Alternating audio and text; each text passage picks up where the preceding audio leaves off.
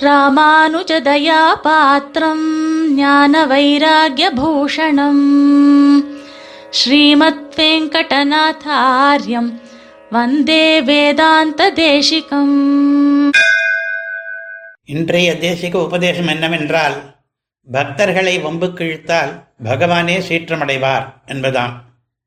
இப்பொழுது கேட்பது அவருடைய வாழ்க்கையிலே நடந்த ஒரு உண்மை சம்பவம். सुदर्शनभृता कश्चित्। अजहत्कीर्तिमत्सरः। கீர்த்திமத்சர மகாசாந்தபதாகர்ஷி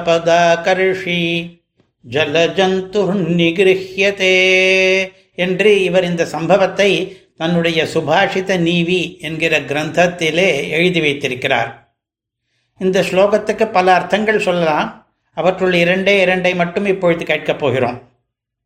இந்த விற்த்தாந்தம் என்னவென்றால் ஒரு நாள் ஸ்ரீரங்கத்திலே வடக்கு உத்தர வீதியிலே தமது திருமாளிகையின் வாசலிலே உட்கார்ந்து கொண்டு ஏதோ புஸ்தகாவலோகனம் பண்ணி கொண்டிருந்தார் சுவாமி தேசிகன்.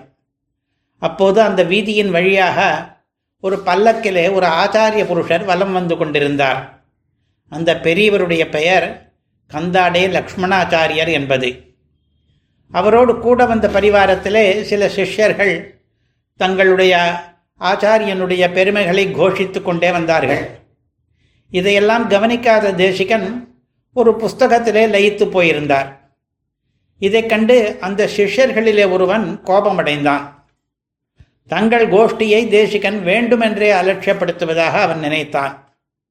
வேகமாக ஓடி வந்து தேசிகனுடைய காலை பிடித்து தர தர என்று இழுத்தான்.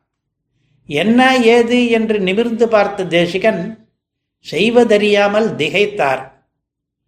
அவன் தேசிகனை விஷவு பண்ணிவிட்டு போய்விட்டான். பகிரங்கமாக நடந்த இந்த அவமானத்தை சாத்விகரானபடியினாலே தேசிகர் தாங்கிக் கொண்டார். எதிர்ச்சண்டை எதுவும் போடாமல் இருந்தார். ஆனால் அன்றைக்கே கிளம்பி தன்னுடைய மனைவியும் அழைத்து கொண்டு ஊரை விட்டு போய்விட்டார். ஸ்ரீரங்கத்திலிருந்து நடந்தே போய் கர்நாடக மாநிலத்தில் உள்ள சத்யாகாலம் என்ற காவேரி கரை சிற்றூருக்கு போய் அங்கே வசித்தார். இதனிடையில் ஸ்ரீரங்கத்தில் என்ன நடந்தது தெரியுமா? சிஷ்ய பாபம் குரோரபி என்ற பழமொழிப்படி இந்த சிஷ்யன் பண்ணின பாவத்தினுடைய பலன் ஆச்சாரியன் மேல் விடிந்தது. லக்ஷ்மணாச்சாரியருக்கு ஒரு விசித்திர வியாதி பிடித்து கொண்டது. அதி தீவிரமான பாவங்களுக்கும் புண்ணியங்களுக்கும் விரைவிலேயே பலன் கிடைத்துவிடும் என்றல்லவா வச்சனம் இருக்கிறது? அதன்படி அவருக்கு உடல் வெளிரி போயிற்று. ஏற்கனவே புத்திர பாக்கியம் இல்லாத குறையுடன் இந்த புது வியாதி குறையும் அவர் மனதை அழுத்திற்று. அவருக்கு வியாதியினுடைய காரணம் புரியவில்லை. அவருடைய மனைவி சமீப காலத்தில் நடந்த நிகழ்ச்சியை கேள்விப்பட்டாள். அந்த பாகவதாபச்சாரம்தான் வியாதிக்கு காரணம் என்று நம்பினாள். தன் கணவனுக்கும் எடுத்து சொன்னாள். தேசிகனிடம் மன்னிப்பு கேட்பதற்காக இருவரும் வந்தார்கள். ஆனால் அதற்குள் தேசிகர் வீட்டை காலி பண்ணி கொண்டு ஊரை விட்டே போய்விட்டார் என்ற தகவல் தெரிந்தது. இருவருமாக சத்தியாகாலத்துக்கு வந்து தேசிகனை சேவித்தார்கள். அங்கேயே சிறகாலம் வசித்து அவருடைய ஸ்ரீபாத தீர்த்தத்தை பருகினார்கள். என்ன ஆச்சரியம் அவருடைய வியாதி குணமாகிவிட்டது என்பது மட்டுமன்று அவர்களுக்கு ஒரு குழந்தையும் பிறந்தது. அதற்கு இந்த ஸ்ரீபாத தீர்த்தம்தான் காரணம் என்றவர்கள் நம்பினதனாலே தீர்த்த பிள்ளை என்று பெயரிட்டார்கள். இந்த நிகழ்ச்சியை நினைவு கூறும்படியாக இந்த சுபாஷித்த நீவி ஸ்லோகம் அமைந்திருக்கிறது. இதனுடைய அர்த்தம் புகழிலே பொறாமை கொண்ட ஒரு அறிவிலி ஒரு ஜடன் ஒரு மகாசாந்தனுடைய காலை இழுத்தான். அந்த பொறுமைசாலி ஒன்றும் பண்ணாவிட்டாலும் பெருமாள் விடுவாரோ? சக்கரபாணியான் அவர் குறுக்கிட்டு தண்டித்து விடுகிறார். இந்த ஸ்லோகத்தினுடைய நீதி அடக்க குணமுடைய பக்தர்களுக்கு பெருமாளே துணை நிற்கிற காரணத்தாலே அவர்களை சீண்டுவது ஆபத்து.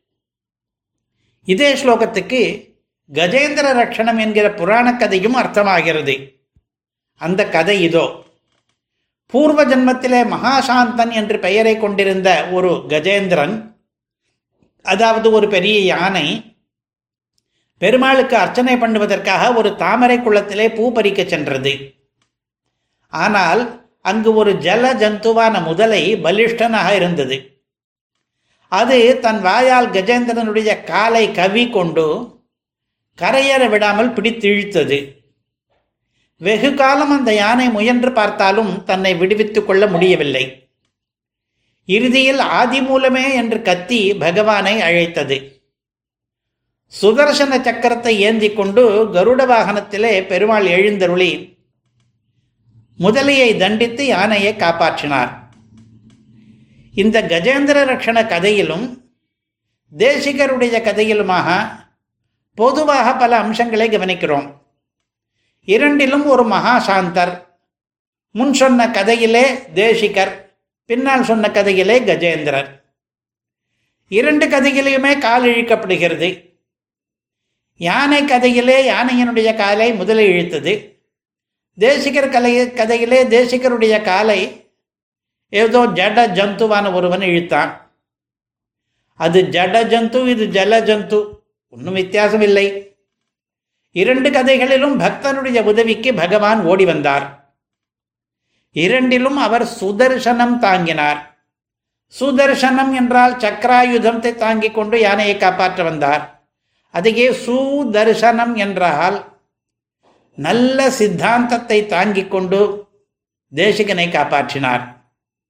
இரண்டு கதைகளிலும் நீதி ஒன்றேதான். பக்தர்களிடம் வம்பு பண்ணினால் பகவானுடைய தண்டனை கிடைக்கும் என்பது. மேலும் சில நீதிகளையும் இதோடு சம்பந்தப்படுத்தி இருக்கிறார் நிறைய பேர் இந்த ரெண்டு கதை தவிர வேற கதைகளிலே ரகசியத்திலே காலை வாருகிறார்கள்.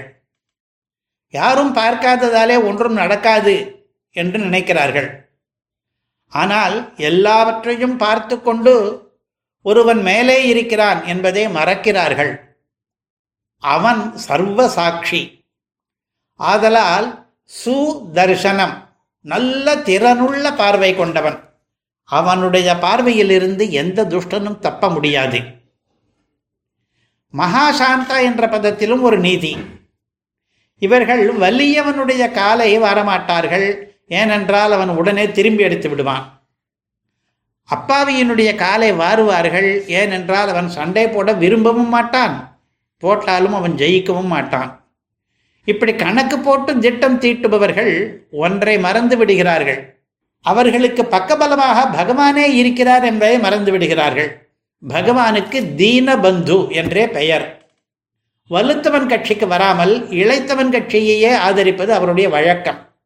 ராமாயண கதையிலே கூட அவர் பலிஷ்டனான வாலியை கொன்றுவிட்டு விரட்டி அடிக்கப்பட்டு தீனனாக இருந்த சுக்ரீவினை நண்பனாக்கி கொண்டார்.